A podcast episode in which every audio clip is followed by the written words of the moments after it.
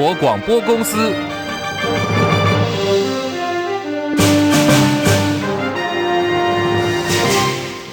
大家好，欢迎收听中广新闻，我是黄丽凤。新闻开始关注的是总统大选，在今天有最新的政策牛肉出炉。这是国民党总统参选新北市长侯友宜上午推出了能源政策，他主张以核减煤，将核电正式列为干净的能源选项，同时承诺当选总统之后第一任期内会完成核一、核二、核三厂的检查跟检修工作，安全研议。此外呢，也会成立核四总体安全审查委员会，在安全无虞下来推动核四安全重启，达到2040无煤台湾。民进党的灰油家园是做不到的。我们提出来的2030减碳台湾，最排碳能源低于 60%， 我们预估我们可以大概到 59%， 我们的排碳能源也可以下降到 60% 以下。在我第一任的任期里面，核一、核二、核三检查检修，前面的用高标准的安全的方式做好安全研议，重新运转，一定要在安全无虞底下重启核四，全力以赴做好整个把关的责任。如果能够尽早的话，也许2040就有机会。侯友宜强调，他从头到尾没有反对核电，只要核安能做好，当然就可以使用核电。我到底对核电的态度有没有反复？我跟各位很清楚的表达，我从头到尾没有反对过核电，请外面不要以讹传讹。我重视的是核安，核安做好，当然可以使用核电啊。所以政府有责任把核安做好，相对你只要核安做好，当然可以使用核电。侯友宜说，一定会让国内外的能源专家参与，成立核四总体安全审查委员会，在安全无虞的前提下重启核四。此外呢，今天他也吸纳了鸿海集团创办人郭台铭曾经主张的小型核电厂 SMR。 侯友宜说，经过国际认可，当然就可以加入供电的行列。能源发电国际燃料费居高不下，台电呢现在持续的面临亏损，预计到今年年底累计亏损金额会来到新台币4000亿元，以台电的资本额4800亿元来看，恐怕呢明年就要面对了破产的危机。如果说台电走到破产的局面，全民恐怕要来帮忙还债，每一年缴的税会增加，换算一个家庭可能要多付10年的电费，也就是至少好几万元到10几万，甚或是数十万元，才能够帮助台电还清债务。对此，经济部长王美花今天表示，都有在持续的精算，一定会做到让台电能够稳定的运作下去。王美花表示，国际燃料成本虽然有些下降了，可是如果对比在俄乌战争发生之前，还是相当的高点。对于经济部来讲，第一个要稳定国内物价是一个很重要的政策，另外一个是怎么来稳定物价跟维持台电稳定，也都已经跟行政院提起，希望可以对台电的财务有所挹注跟帮忙。不过具体的细节要等到主计处提出下半年、下年度的预算报告才能够定案。好，我们来打开台电的账本。去年大亏2675亿元，今年4月虽然说已经调涨电价，可是缺口还没有补足，在今年的上半年，也就是1到6月，又亏损了1230亿元。行政院院长陈建仁在先前已经宣布了，今年的10月份不会涨电价，同时他还保证不会缺电。但呢，如果是台电公司持续的亏损，台电恐怕就要面临到破产的危机，到时候只能够由全民买单，使得往后的民众缴税有可能会增加。好，天气方面要提醒您，9县市还是有大雨特报。西南风影响，现在气象局针对了西部、台中以南，总共有9县市发出了大雨特报。在今天入夜之后，尤其呢是深夜到明天的清晨，西南部可能还会有海上移进来的水汽，西南风还有海陆风符合状况呢，台南以南跟屏东地区要提醒，特别会有容易明显的雨势发生。明天礼拜四降雨范围跟雨势也会增加。台北现在高温35度，台南、高雄31度。中广新闻网 News Radio。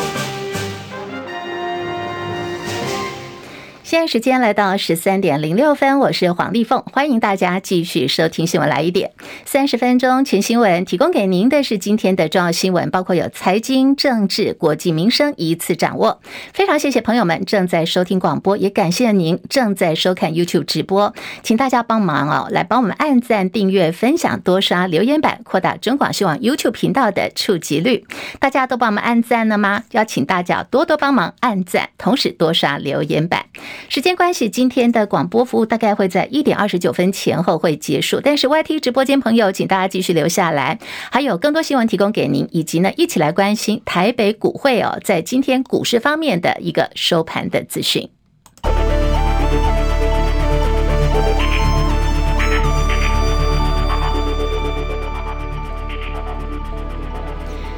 新台币的汇率是贬值了0.3分，来到31.813兑换1美元。台北股市小跌9点，16869点，成交量来到2877.17亿元。柜台指数下跌0.85点，215.13点，现在跌幅有0.39%。日本股市下跌111点，32266点，跌幅0.34%。韩国股市上涨32点，26000来到2606点。现在涨幅有 1.25%。 好，港股、陆股今天通通走跌，但是跌幅没有很深在港股方面是来到了 19,170 点，大陆股市上海综合指数下跌 12点， 3,248 点，深圳成指跌 41点， 11,057 点，目前跌幅有 0.39%。 印度股市下跌393点， 65,452 点，跌幅 0.60%。 国际汇价，欧元兑换美元1.0977， 美元兑换日元来到了 143.16， 1美元兑换 7.2065 人民币。黄金价格最新报价每盎司1931美元。以上是最新的财经资讯。市场前景方面，在联准会会议当中有投票权的费城这个总裁哈克就预期，除非最近的经济数据突然有变化，否则联准会的利率将会维持不变，也就是呢这一波的升息的一个周期很可能就要结束了。而国内现在我们的通膨还是处在高点，加上货币紧缩压力，财政部公布了7月份出口值 387.3 亿元，年减10.4%。好，这个数字呢已经是连续11个月的负成长了。预估第4季出口才有机会能够转正。不过现在日媒方面提出警告说，全球的商品需求量正在下降，产业萎缩。这个时间长度呢，恐怕仅次于2008年雷曼危机之后的一个经济衰退的预期。台积电董事会通过了德国设厂案，将会跟罗伯特博士、英飞凌还有恩智浦半导体共同成立合资公司。设厂地点呢就在德国的德勒斯登，预计会创造当地大概有2000个工作机会。2024年的下半年，也就是明年开始新建晶圆厂，量产的时间呢是定在2027年。另外，台积电在高雄厂的建厂计划也出来了，决定要导入先进的2奈米制程。台积电先前计划2奈米的生产基地是落脚在竹科还有中科，现在高雄厂呢也成为2奈米的基地。现在的台积电还在积极的进行海外布局，继日本跟美国之后，它最新的承诺呢是以总投资金额不超过35亿欧元，要投资就是位在德国的欧洲半导体制造公司，引发业界跟投资人的关注好，今天新闻最前线呢连线资深财经记者张佳琪进一步解读。佳琪上线了吗？是，立凤午安。好，被视为护国神山的台积电一举一动备受瞩目。它前进了美国亚利桑那州厂设厂，员工技能短缺遭到当地工会使绊子难题都还没有解决，现在又拍板要去德国设厂了。佳琪怎么看这项德国设厂案？去欧洲来建立制造基地，可能给台积电带来什么样的好处呢？是要谈到这个德国设厂，就要谈到其实最近这个外媒就一直在传会设在德国。那上一次台积电法说会的时候，其实外资法人一直在问这个事情，那时候的这个经营阶层的口风是相当紧不愿意透露，应该是那个时候还在跟德国以及这个合资的伙伴谈相关的事宜。那最近这两天外媒先报道在德国德勒斯登，那最后也确定是了。昨天台积电董事会一口气花了100多亿，其中呢这个是大部分都是设厂的这个资金呢，都花在这个境外。美国厂增资45亿，那么在德国这边也有30多亿美金。那在国内的先进封装厂也花了60亿。在德国的部分，其实这一次蛮聪明的，他找了这个供应链的伙伴一起来筹设哦，包括博世、英飞凌跟恩智浦一起来筹设。那虽然台积电还是占比较大的这个出资方，大概可以拿到70%的股权，不过呢在这个其他的合作伙伴加入之下呢，台积电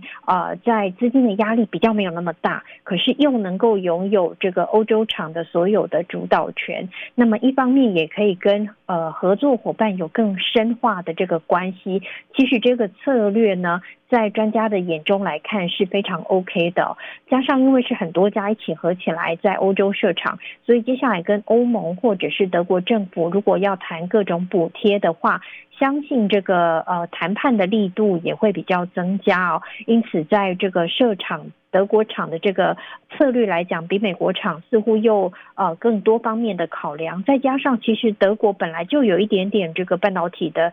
供应链的基础，而且德国是汽车的全球的霸主哦，所以当地的车用市场想必接下来会持续的蓬勃发展。那么再加上欧洲晶片法案的挹注，其实各方面的这个条件都适合台积电在这个时候来进入德国设厂。也预料，因为德国在今年经济表现非常差，其实欧洲今年的经济差很大因素是因为德国的经济太差，遭到这个拖累的，所以台积电设厂这个力度，预料对德国来讲会是对经济注入一股强心剂，因为它直接会带动投资，那么也会带动接下来要聘雇员工，可以增加德国非常多的工作机会，而且都是非常高阶的科技人才有工作机会，所以这个投资案预料德国方面可能也会非常支持。之前外电是传出德国方面可能可以补贴到50亿欧元这样的一个幅度，不过这个消息还没有在德国方面做进一步的证实，还可以再观察。李凤，好，可是这个到海外啊，你要去设厂，营运成本就是比较高嘛，员工技能短缺也都是这个海外扩张会碰到的障碍。像最近台积电在美国亚利桑那州厂就是这个情况。这次台积电前进德国去设厂，佳琪怎么看？这对台积电到底有哪些好处，甚至可能会带来哪些危机嘞？现在德国的劳动力品质想必是想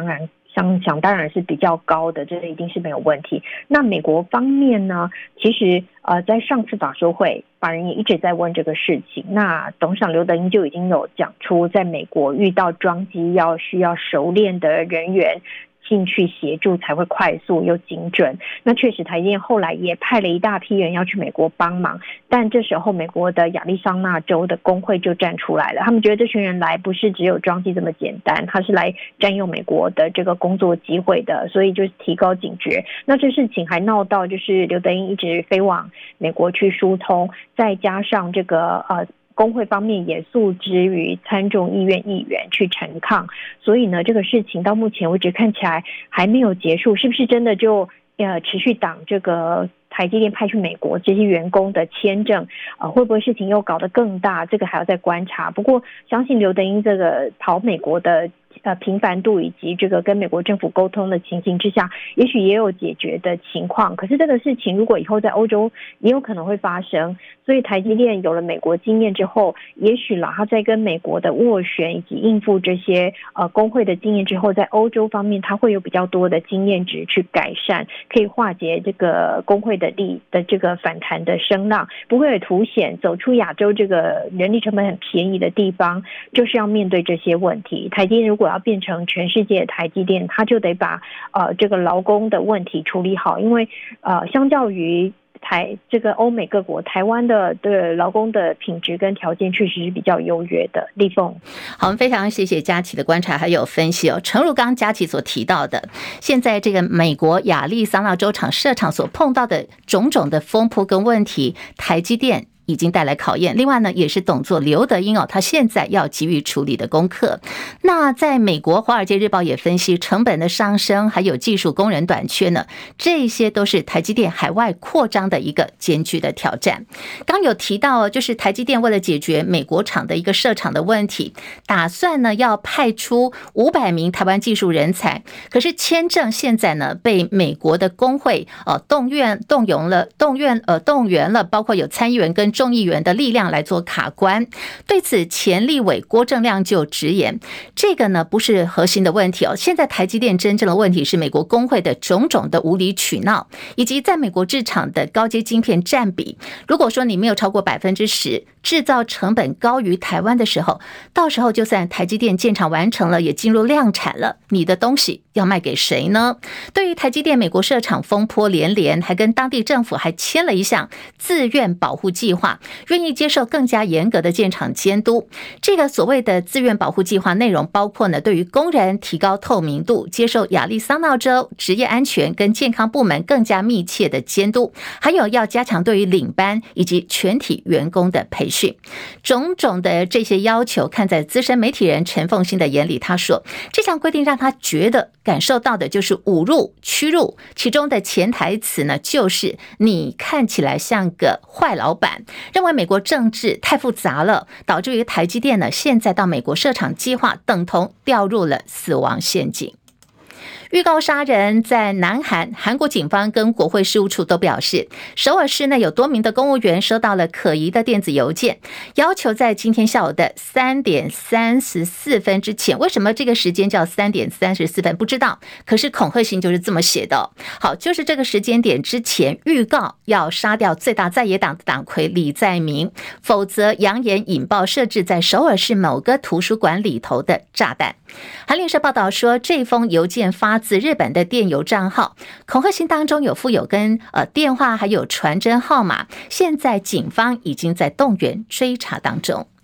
俄乌战争，乌克兰总统泽伦斯基表示，乌克兰的反攻并不容易，而且整个速度比预期来得慢。在此同时，俄罗斯攻击了乌东城市的住宅区，造成9人死亡，还有80多人受伤。根据 CNN 报道说，西方官员对于乌军夺回重要领土的能力，现在评估的这个说法看起来越来越发人深省，意思就是说，他们现在对于这个能不能够对于乌克兰军队夺回重要领土的能力，陆陆续续有一些迟疑跟问号了。泽连斯基也说，打了这么长的时间是非常困难的，确实从去年的2月份一路打到今天，已经8月9号了。可是他绝对知道，这对俄罗斯来说是更加困难的。乌克兰眼里呢，现在都是疲劳，但是俄罗斯眼中呢，是充满了恐惧。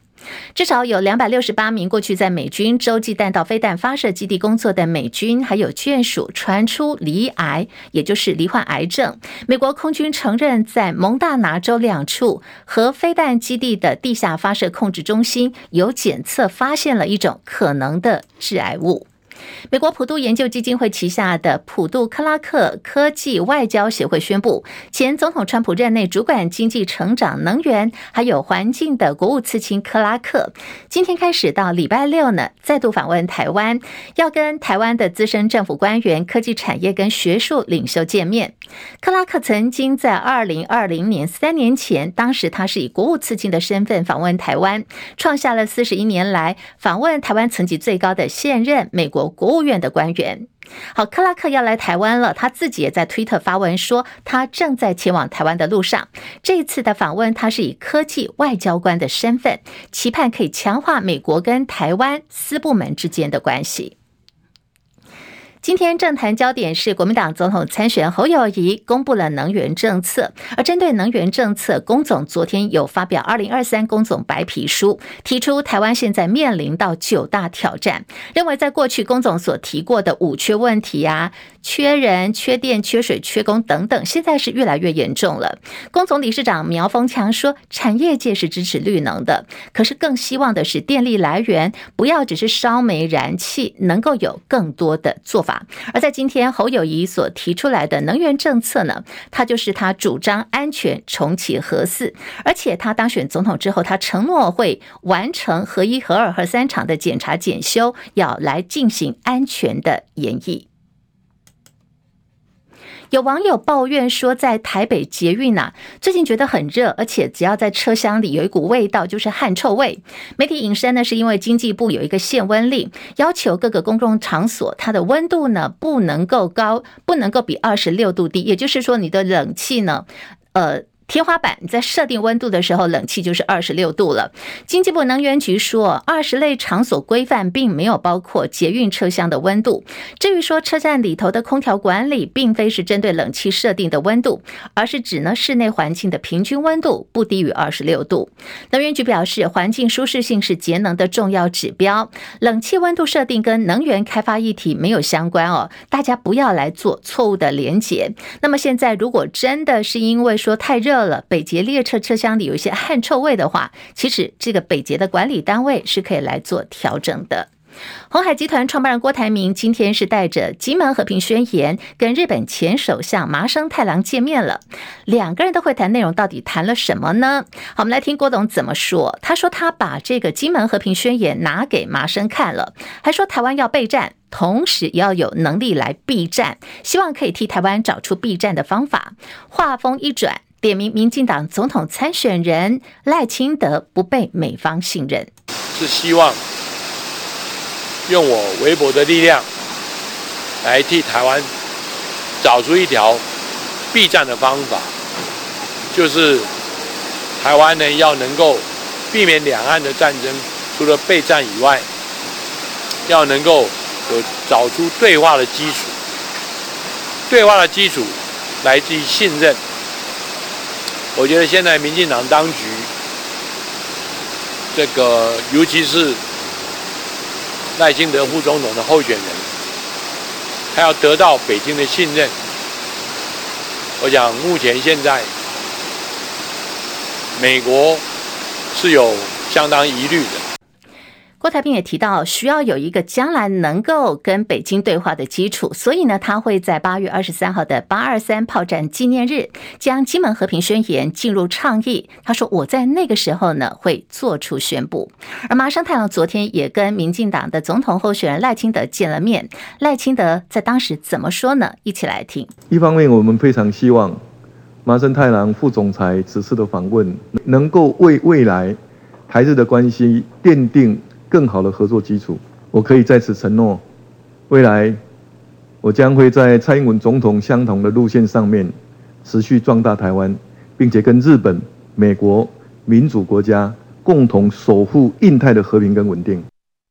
2024总统大选，蓝绿白侯友宜、赖清德、柯文哲的撒卡都之外，鸿海集团创办人郭台铭怎么走他的下一步，始终呢都是外界关注的焦点。郭台铭第一场的大型说明会，主流民意大联盟，好，今天晚间呢要南下屏东，晚间7点钟在屏东市的仁爱路公园路口举行。郭董说呢，他会来跟大家说明他的理念。而国民党籍的屏东县议会议长周典论说，他会预定要号召2万人到场相挺，多名的屏东县议员也会出席。在今天晚间的这场主流民意大联盟的第一场说明会上，到底郭董会不会有重大的宣示？各界都相当的关注。而现在郭台铭跟柯文哲是否还能够有机会组成郭柯配、郭柯合还是柯郭配？郭办的发言人陈志汉说，根据现在在民众党内的内参民调显示，柯文哲跟赖清德差距相当小。那么柯文哲也多次在内部会议当中声明，他会代表民众党参选总统到底，这一点毫无悬念。所以呢，民众党会团结一切力量。可是郭柯配呢？并不是他们的选项了。823的行程，我们内部都还在讨论当中。我们不希望沦为一个大拜拜，甚至是一个炒作，还是希望能够团结一切可团结的力量。但这不代表说我们需要被别的阵营牵着走。柯文哲呢，在这2周的内部会议当中呢，他也很明确的宣示，我们会在近期之内呢，很明确的向郭阵营传递这样的讯息，团结一切可以团结的力量。但这个选项并不包含郭柯配。好，民众党的内参民调到底是什么样的内容呢？这是立委张启禄说，柯文哲的民调稳居第2，领先侯友宜。那么现况来看的话，无论是跟谁合作，柯文哲担任副手的几率几乎就是0了。未来在野有没有机会合作，要怎么合作，这个部分就会以郭台铭的意向是否参选总统来作为起始点，重新来发展出一张在野合作的树状图。柯文哲跟郭台铭大家都在敲碗说，哎，有没有机会合作啊？那要怎么样来合作？引发政坛的关注。那么今天是前立委邱毅，他接受了中广新闻网千秋万世节目主持人王浅秋的专访。看在邱毅的眼里，郭台铭有许多的动作，还有谈判的技巧跟筹码是有些凌乱的。我们知道谈判基本上四个字嘛，叫上白下黑嘛。上边人做白脸，一定要下边人做黑脸嘛。所以你今天民众党一直有发言人像陈志涵他们出来强调说，没有郭柯配的可能啊，那么柯文哲一定参选到底，讲的话很硬。那基本上这个是所谓上白下黑里面的下黑嘛。你看看柯文哲没有讲这么硬的话过。柯文哲在你的节目里面所透露出来的，其实是他心里也有整合的期待，他也有整合的想法，可是他下面人就做黑脸了，这是对的。我觉得上白下黑这个操作的原则是对的。郭台铭就是没有所谓上白下黑的架构嘛。因为没有上白下黑的架构，所以郭台铭的谈判就显得有点凌乱。